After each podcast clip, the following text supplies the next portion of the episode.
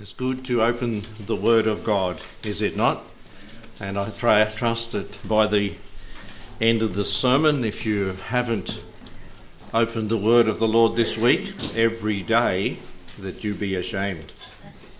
Because it is a wonderful book that we have. And I try, trust that you're finding instruction from it every day. As you know, we've been going through for probably a year now how to know God. And we looked at knowing God through salvation, and we went through a lot of the doctrines of salvation repentance, regeneration, justification, and so forth. how to know God through sanctification, a part of salvation. And we are changed into His image. God is in the business of change. And last, a couple of weeks ago, three weeks ago, we looked at the first part of this psalm how to know God through creation. How to know God through creation. And this draws our attention to, to the fact that God is.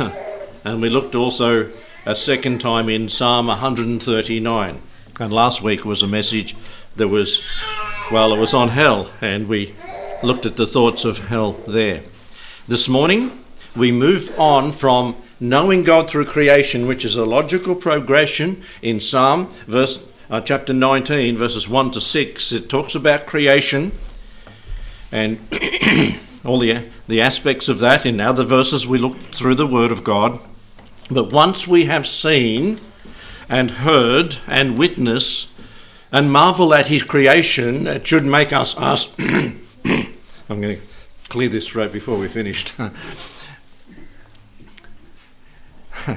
I looked at Pastor McConnell, he's grinning. He has his cider vinegar and honey, I think, that he sips on.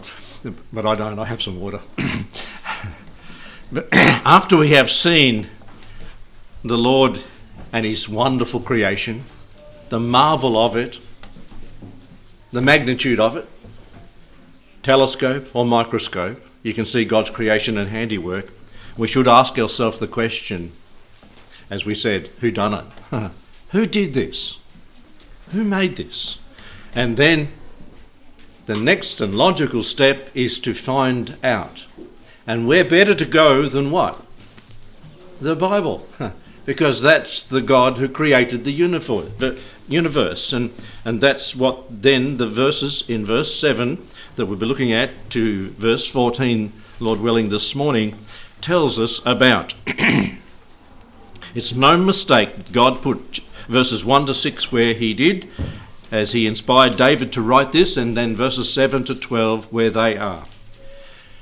The Bible tells us in Romans faith cometh by hearing, hearing and hearing by the Word of God. You see, once you've seen it, you say, Who did it? And then you start looking. And he that seeketh, the Lord said, shall find.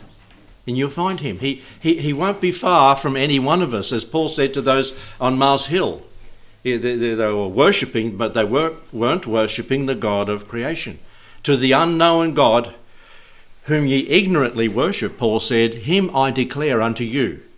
And Paul was uttering the words of the Lord to these people who wanted to know about God but didn't know the way. And the word of God then was opened that they might hear that. And it's a wonderful time. Can you remember the first time you heard the word of the Lord? You know, you could look around and see the things of God, but in everybody's life, somewhere, sometime, someplace, we hear the word of the Lord.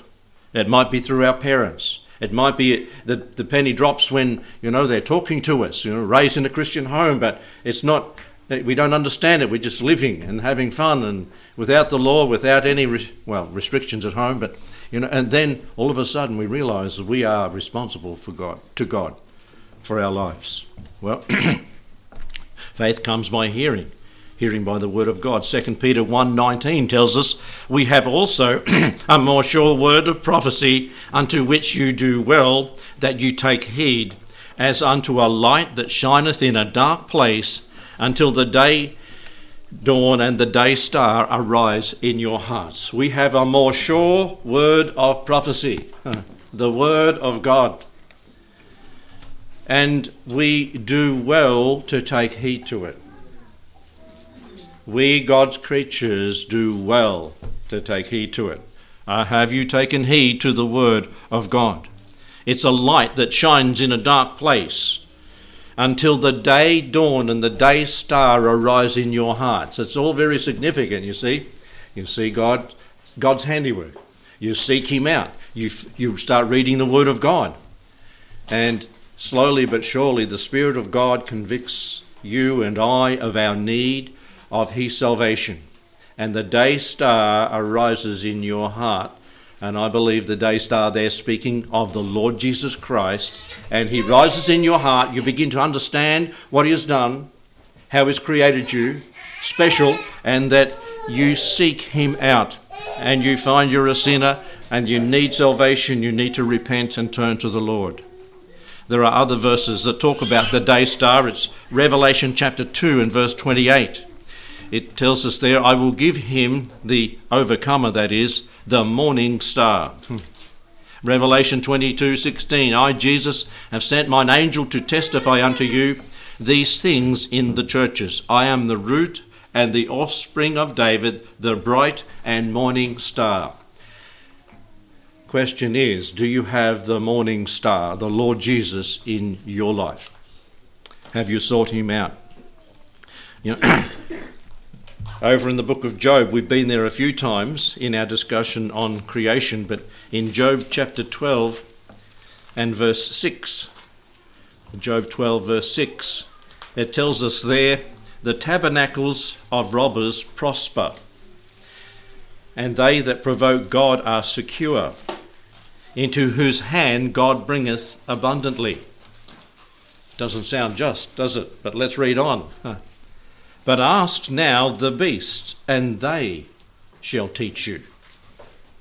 And the fowls of the, of the air, and they shall tell thee. You know, where do we want to get instruction? Well, look at God's creation. The beast and the fowls will speak of the knowledge, the omnipotence, the power of God, His omniscience, His all knowingness, and how He put them together. They shall tell thee. Or speak to the earth, and it shall teach thee and the fishes of the sea shall declare unto thee. Who knoweth not in all these that the hand of the Lord hath wrought this? Fowls, beasts, birds, whatever, the earth, the fishes of the sea, look at them. And we then will understand that God is, and He does exist. And it reads in verse 10 In whose hand is the soul of every living thing, and the breath of all mankind. Let's pray before we look at some of the details of Psalm 19. Thank you, Lord, that you've given us the, the revelation in nature and the revelation in Scripture. The skies speak of you, the Scriptures speak of you. The sure word of God tells us in detail of our deep need of salvation. And I pray if there be those here today that have not received the Lord as their Saviour and do not know God, and the day star is not in their hearts, that by the time this service is over, that you would speak to them and they would believe and receive eternal salvation. For your glory and praise, Lord, that come to you and become your children. Lord, speak to those of us who are Christians who have uh, long sought you in your word, that we might grow some more and learn to understand and know your love for us. We ask and pray these things in Jesus' name. Amen. the nature and work of the law. Going back to Psalm 19, we see the nature and work of the law. There's three things in each of these descriptive thoughts of God's word that we need to look at. First of all, there are the six titles of the Bible that are given here. The law it speaks of in verse 7 tells us of the divine instruction. And who knows where the Ten Commandments are in the Bible? You know, we, we talk about Ten Commandments. Where are they? Exodus. You know, you think of coming out of Egypt and the children of Israel received the law in Sinai, and it's Exodus 20. You find there. Thou shalt, thou shalt not. It goes over those things that are mentioned there. The first half of those are given to our relationship to God, and the second half are given of our relationship to our fellow man. The law tells of divine instruction relative to the character, to character and conduct. The testimonies, if you look at verse 7, they're mentioned, the second part of verse 7 of Psalm 19. The testimonies tell of the divine witness to what God is and what we should be. Be ye holy, for I am holy. The testimony of God. You know, the creationist people, you know, we, we follow along with where they, they're at, but they tell us we should look into the Old Testament, particularly the first 11 chapters, and hear the words of somebody that was there when it happened. God was there. And He gave us how the world came into being, how we came into being, and what we're made up of. And these are the testimonies of God. We can look at the histories of nations and peoples, and we can read their, their things that are written in stone. And praise the Lord, we've got a lot of those things now. And we, we parallel them or level them with Scripture. And if they say something that's not in Scripture, we don't believe it. because they weren't there. God was. We weren't there. God was. And He wrote it accurately. And the record has been given to us as Moses put it down, and God inspired him to put it in those first books of the Bible. And so we have the testimonies of God. The other the third one is mentioned in verse 8, the statutes. They tell of the divine directions designed to secure obedience and to check disobedience in people's lives. The statutes of God, divine directions. You know, God's word is good. We need to take heed to it. It's very important. The statutes of the Lord. Then, uh, how can we know to obey if we haven't read God's word? We've got billions of people on planet Earth who've never set their eyes upon God's word and they don't know what they should be doing to please God. Even people in churches where it's not being taught. We need to obey the gospel to start with and then the obedience of the Christian life the statutes. The next one is the fourth one in verse 8, the second part of verse 8. The commandments tell of the degrees, the authoritative and unchanging degrees of God, the commandments. He has issued this forth, and He has every right to tell us what is right and wrong and to give us the commandments. Has He not? I trust you believe it. he has. He can give the commandments. And then there's the fear in verse 9. The fear tells us of the selected habit of the soul which is informed by the law.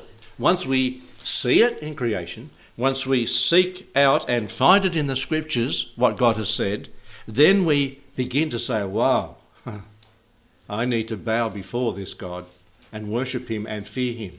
What does it say in Scripture? The fear of the Lord is the beginning of wisdom.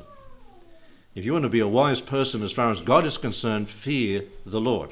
It's not cringe at his presence, it's a reverential trust in him. The fear of the Lord, the judgment. The judgments of the sixth one tell of the judicial decisions and sentences of Jehovah, the judgments of the Lord are true and righteous altogether. So they're the six titles the law, the testimony, the statutes, the commandments, the fear, and the judgment. So as we seek the Lord, we find these things. But then there's the six attributes of Scripture that go along with each of these six.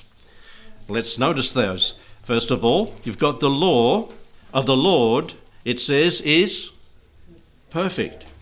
It's perfect without flaw, without default. There's nothing lacking in God's law. This is the benchmark, this is the yardstick for our behavior, for our knowledge of God. The law is perfect, and we are imperfect. We don't measure up. No man in life can keep the law to be saved because we all break the law. We are all sinners. The law is our schoolmaster. as we'll notice in a bit. The testimony, secondly, the testimony of the Lord, what is it? It is sure, as you notice in verse 7. It is sure. It's reliable. It's worthy of being obeyed and followed. It has stability. It is sure. We need to be convinced of these things.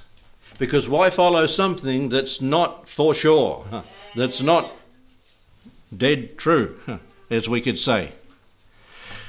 The statutes of the Lord, the law, the third attribute and statement of the, the, the word of the Lord is right, presenting the straight road and to man's true goal in life. What does it say in the book of Matthew and the Gospels there?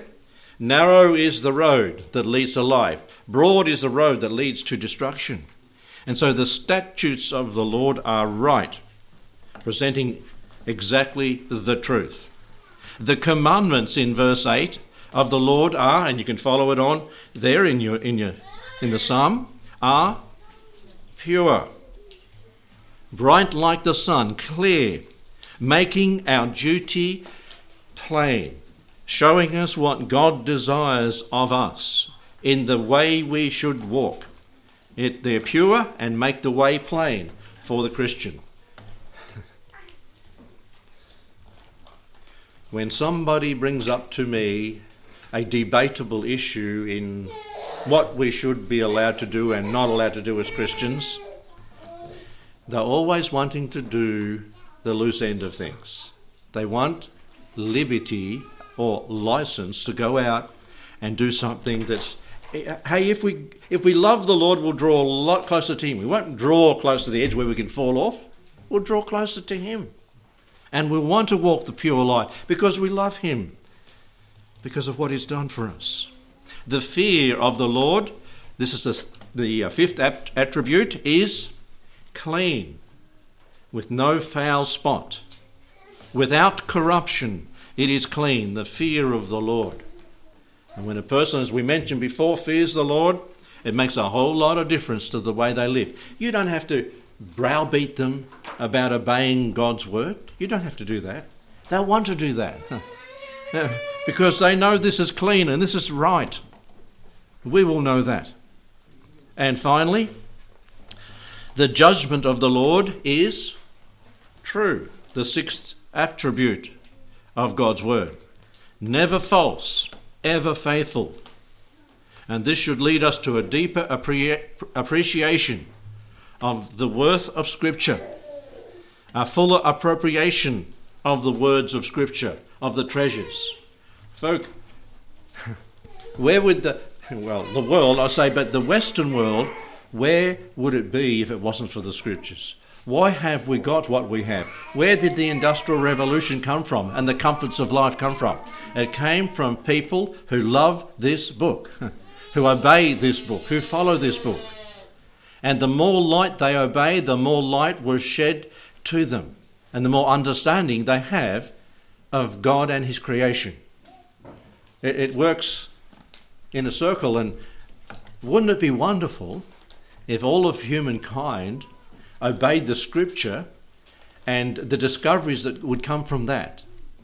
And as I mentioned the other, I think it was in a sermon the other day, about the inventions that have been made, have been made, the big ones have been made primarily by Christians who love the Lord and obey the Word of God.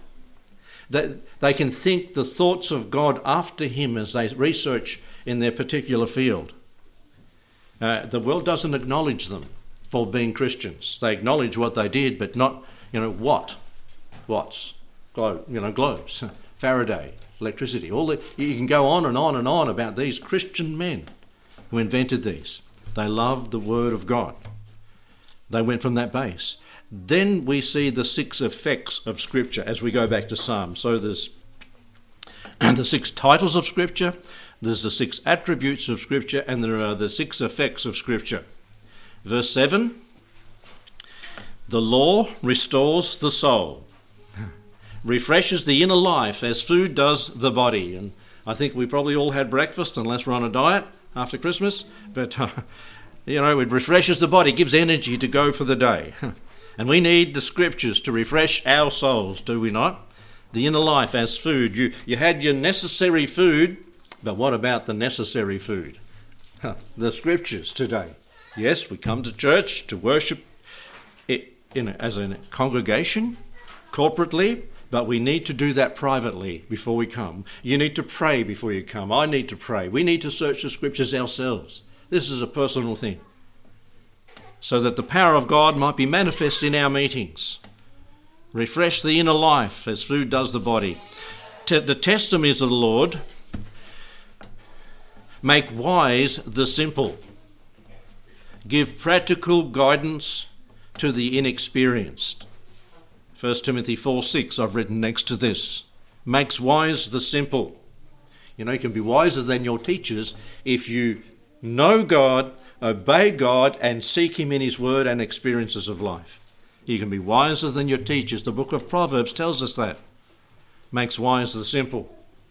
And uh, remembering back to those days in school, when you the teacher would say something and I knew from my understanding of the scripture what he was saying was wrong. And uh, we in the class, he probably couldn't do it today, there's not enough believing people. We in the class took it to the principal, there was 700 kids in the school. We took it to the principal and said we should not have to answer that question if it's on an exam with what we don't believe is true. And they gave us the permission to put down about God and creation instead of evolution and, and the theory of it. Um, they realised, and there was a majority in the class. We got together as a, as a group, protesters, no, of students that said, hey, this is not on. That's not what we believe. We shouldn't have to answer that. But I don't think you could do that in a secular school today, could you? That was done. But knowing the Word of God makes wise the simple. We might have been young, but we weren't stupid. uh, rejoices the heart. Number four, the effect of Scripture. Uh, number three, sorry, rejoices the heart in verse 8. Brings delight and pleasure to those who obey it. You ever been reading the Bible in your devotions and you find something there and wow, this is wonderful, this is great. It excites you in your faith and love for the Lord and, and think about eternity and then your mind wanders off or your, your eyes wander off into other scriptures that speak about that. You cross reference the Bible. And the more you read the Bible, the more you, do, you can do that. You look here, and oh, that, that's over in the New Testament somewhere. That's in the Old Testament. And you can do the comparisons there. Get to the point in your life you know the Bible so well that that begins to happen. It takes some years, but it will happen if you stick at it. And it will rejoice your heart as you uh, learn to obey it. The fourth one there in verse 8, the fourth effect is it enlightens the eyes. Enlightens the eyes. Illuminating the dark and renewing the faint. We, as it says in the book of Ephesians, you were once darkness in the Lord, but now are ye light in the Lord.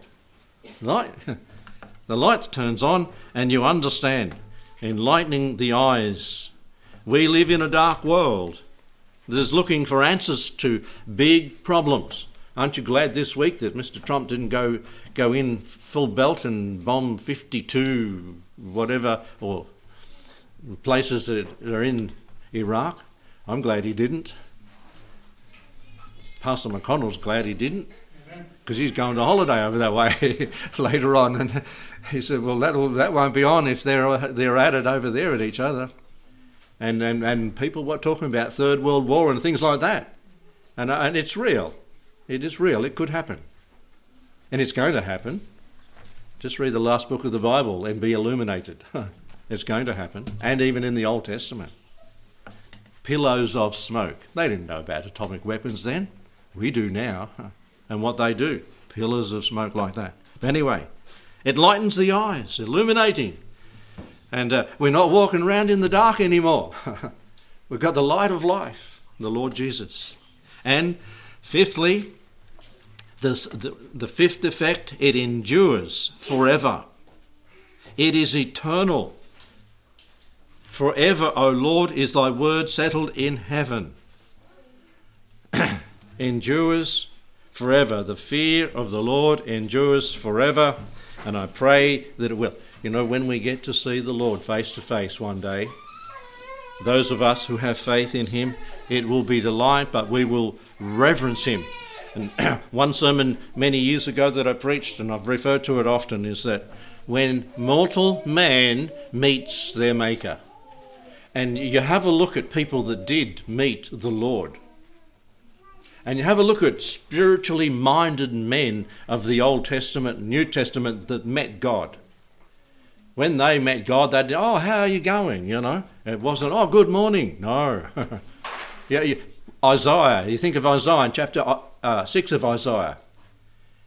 He saw the Lord high and lifted up, and he fell on his face and he worshipped the Lord. The Apostle John, and I, I, I think that one is one of the main ones the apostle that leaned on the Lord Jesus' breast when he was had a, the mortal body, he was ministering on earth, who loved the Lord, who was a son of thunder. When he met the Lord, high and lifted up, as it were, in Revelation chapter 1, he fell at his feet.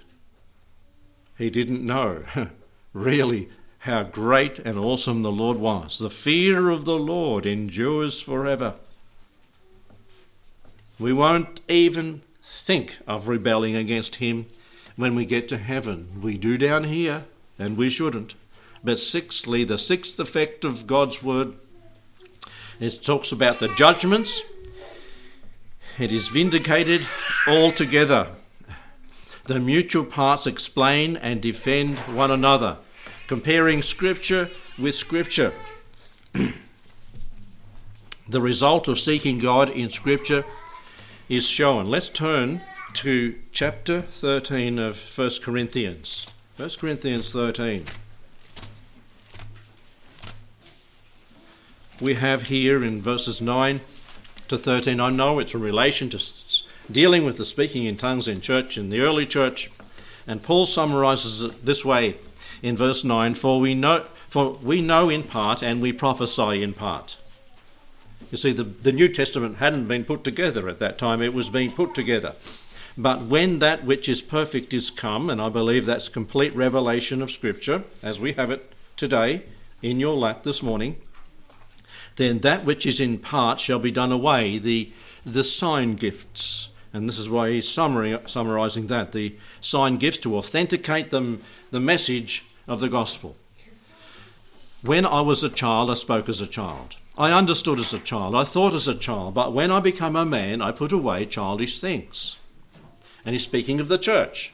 When it grows up, when it matures some, they'll put away the childish things. And he was speaking and referring to tongues at that time. For now we see through a glass darkly, but then face to face. Now I know in part, but then I shall know even as I am knowing. Known. Folks, when we see the power of God in creation, when we seek Him out and find Him in Scriptures, then we know ourselves as we are known. Scripture gives us an understanding about ourselves, how we tick, our makeup, what we're made of. And, and it, it drives us to God to seek Him out even more and to know Him even better. We look then through a glass dark, but now we see Him face to face in the, in the Word of God. It's like a, a mirror this morning. We probably all looked in the mirror this morning to do something to ourselves. and as we, we ought to do that, yes, but we ought to do it spiritually too, to look in the mirror of God's Word and see ourselves in the looking glass. Uh, because we can come face to face. We know in part, but then shall we know even as we are known. Let's go to, secondly, to the value and effect of the law. We've seen the nature and work of the law, the titles, the attributes, and the effects of Scripture. But the value and effect of the law. David says four things in verses 10 through to 11, which should we should carefully observe these things as we look at them. Back to Psalm 19, verse 10. More, more to be desired are they than gold, yea, than much fine gold. That's the first one. There is the possession, the special possession in the law for those who will discover it. Gold is good if you found it. fine gold is better, but much fine gold is best. Yet God's word is said to be better than the best of the gold, and more to be desired. That's what he's saying in verse 2. Gold's good. Hey, if I told you there was a gully out Yackandandah, that if you dug it 100 metres long and you dug it about two and a half metres deep and you dug it all out and you'd find $5 million worth of gold in it. You could spend a whole lifetime digging that out and get all the gold out of it. But if I told you it was there, hey, what happens when somebody finds gold? There's a gold rush. They all rush to get the gold. But you'd go there and dig it all up and use your whatever and your beep beep beep thing, uh, detector, and, and you'd be hunting for it and looking for it and find every speck of gold in that if you were promised that it was there. Folk, we have been promised it is there. This is it the Word of God. Dig in the mine of the Word of God, and you'll find the gold, the pure gold, and much fine gold there for you, and you'll be wiser, much the wiser for it. So is that there's the possession, the special possession in the law, the gold of the Word of God. Seek and search it out. you know, it's not, He's not far from every one of us, the Lord isn't. He wants us to seek Him out. Secondly, in verse 10, there is a sweet pleasure in the law. As you have it there, there's sweeter also than honey and the honeycomb. I don't know if you have honey for breakfast or I have honey on. Should I tell you? Well, honey on the toast. You might have had honey on your toast. Every morning I have some honey. If, if, if Brother Brunken was still with us, he would say, if you've got a wound, plaster it with honey and put a band aid on it or put something over it. And he had some pretty big ones and he plastered himself up with, with, with Adolph's honey, of course. It had to be the original, non refined. and, and the wound got better. The antibiotics in it fixed it up. you might have, like I do, this is sinful, pancakes fluffy big pancakes my wife makes, big heap ice cream, and honey all over it. Not that maple stuff. what do you call it? Maple syrup, that's it. No, honey all over it. And it goes solid on the ice cream. And you can have that. hey, even though that might be nice, God's word is sweeter than honey the value and effects of God's law. Sweet pleasure found in it, special possession of having it. And thirdly, in verse 11, it says, Moreover, by them is thy servant warned. we find the sure protection in the law for those who will believe it. The Word of God not only encourages us, it also warns us. It not only constrains us, but also restrains us.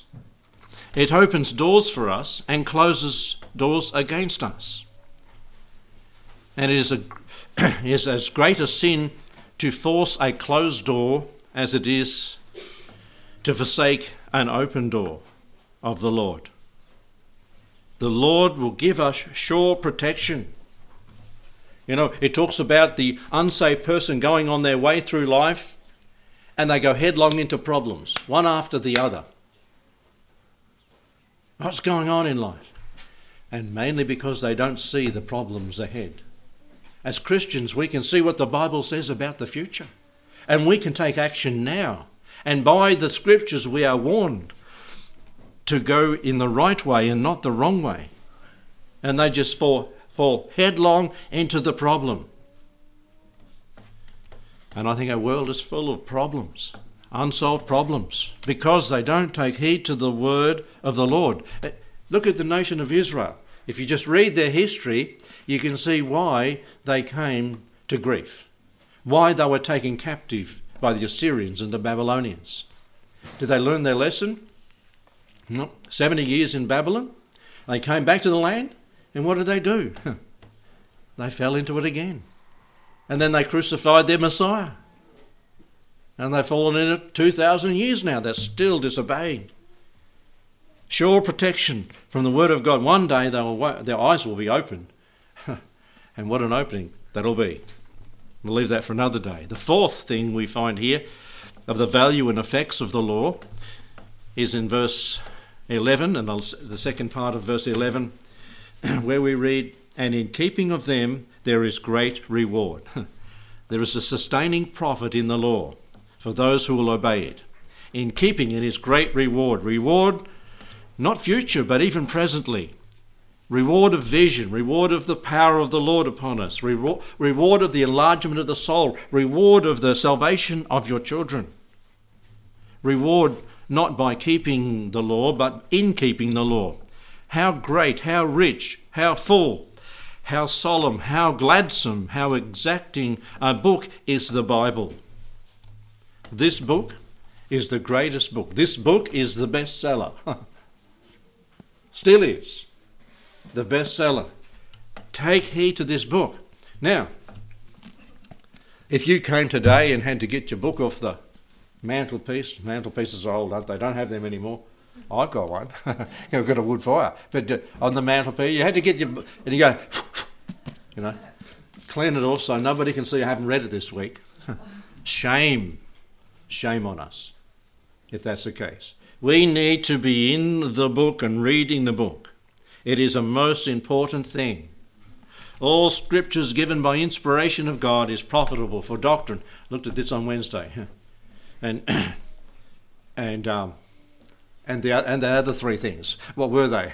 for doctrine, for reproof, correction, and instruction in righteousness, that the man of God may be thoroughly furnished unto all good works. If you believe this book is important, Let's read it. If you have seen God in the skies, in his power and his omniscience, all the things that, and then you've sought him in the word and you found him, don't slack off. Keep going toward the Lord and becoming more like the Lord Jesus, changed into his image, as the Bible says. And then the last three verses, you have verse 12 Who can understand his errors? Cleanse thou me from secret faults. We have the revelation of God in experience here. The skies tell us much, the scriptures tell us more, the soul tells us even more. The soul seeks after the Lord. you know, we can know a lot with our heads.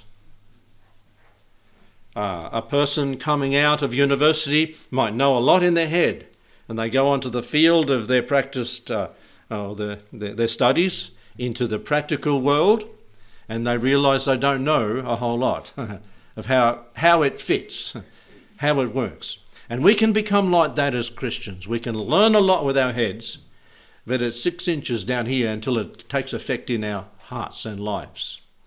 The Pharisees, the religious people of Jesus' day, knew an awful lot they were hard to debate in Scripture, but they, it didn't affect their lives. And the people of society realised they are hypocrites.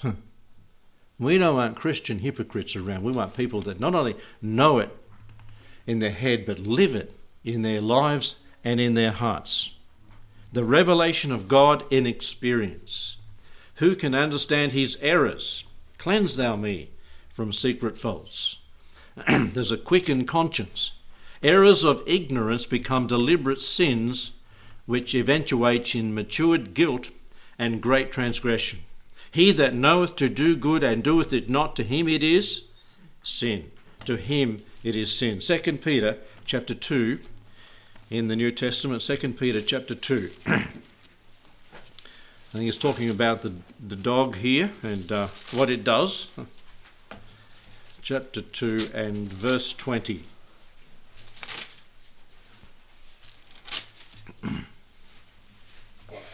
yes, for if after they have escaped the pollutions of the world through the knowledge of the Lord, you know, know it in their head, they know about the Lord, they know about that he came at Christmas time. They know that he died around Easter time. They, they have a knowledge of God in general and maybe more specific in some areas. If they have escaped the pollutions of the world through the knowledge of the Lord and Saviour Jesus Christ, they are again entangled in it and overcome. The latter end is worse with them than the beginning. For it had been better for them not to have known the way of righteousness than after they have known it to turn from the holy commandment delivered unto them. This is a strong warning to those who have it in their head and not in their heart and life. It would be better not to have known it than walk away from it. You say, we say, ignorance is no excuse. If you get pulled up by the policeman, and you've probably said it, I didn't know, so that it was a 60 kilometre zone. I thought it was 80. You know, they've just changed the speed limit, haven't they? you put all, you hear all sorts of excuses when you're pulled up. And the, the officer can say, well, ignorance is no excuse. ignorance is no excuse. You should have had a GPS and would have told you you were speeding. I don't know. and when we face the Lord, you won't be able to plead ignorant. Because at somewhere, sometime, someplace, you heard the word of God, it spoke to you in your head, and you didn't want to apply it to your heart, and you say, oh, well, I'm walking away from that. just like Peter said. And it's, I believe it's in Hebrews 6, verses 4 to 6 as well. Let us remember that for the most part we are responsible for our ignorance. God will hold us responsible for what we might have known sin is nonetheless sin because it is done ignorantly. Well, I didn't know that was a problem. We, won't be able to get before God on judgment and say, oh, well, I didn't know you didn't, didn't like that. No. You chose to be ignorant. And the, the light that you had, you walked away from. Let's turn to Romans chapter 2 and verse 12. Romans 2 12 and down to verse 16. we read there for 2, 2.12 for as many as have sinned without the law shall perish without the law. In they, in a, they were ignorant of the law of god that we're speaking about from psalm 19 they shall perish without the law. As many as have sinned in the law shall be judged by the law. So if you knew the law and didn't do it you're going to be judged on what you knew about. You should have done. You can't plead ignorant.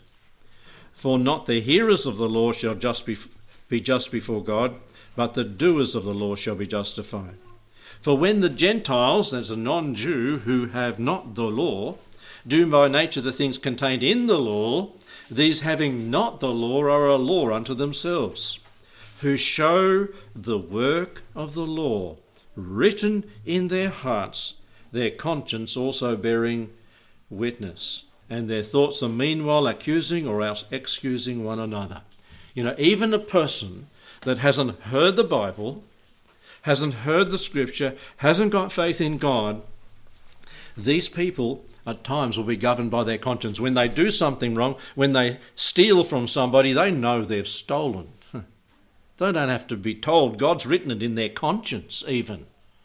You see, ignorance is no excuse. It's everywhere. God has shown Himself, even in our own conscience. And we can't declare ignorance.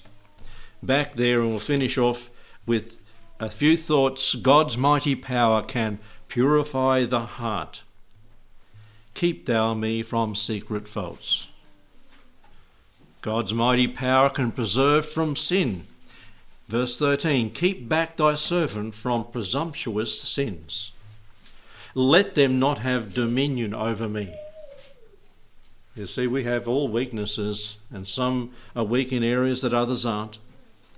Let them not have dominion over me. Oh, the Lord, Lord, help us not to fall into the trap of having sin have dominion over us.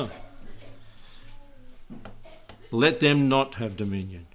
Then shall I be upright and shall be innocent from the great transgression perfect in righteousness. God's might can make us perfect in righteousness, upright in the Lord. Let the words of thy mouth and the meditation of my heart be acceptable in thy sight, O Lord, my strength and my Redeemer.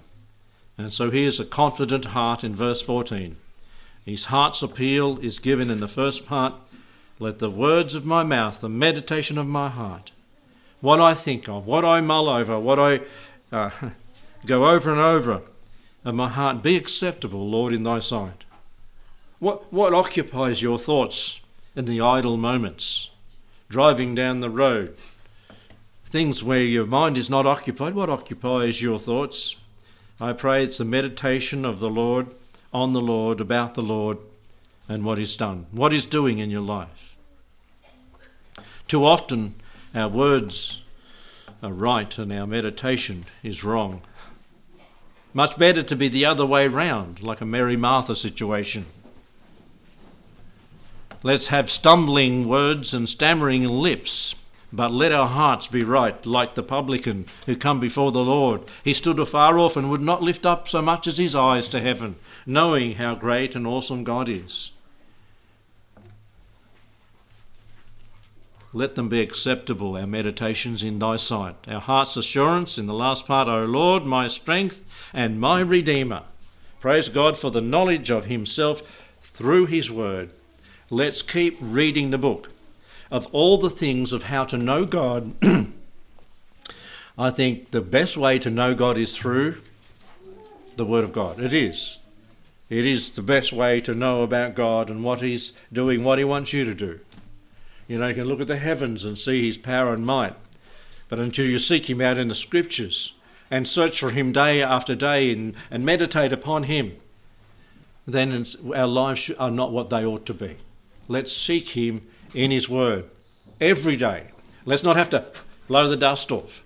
Now, some old books in my ex study, which is now a storeroom, that when I go and get them to use them to study, I do have to go before I open it and let all the dust fall in the leaves.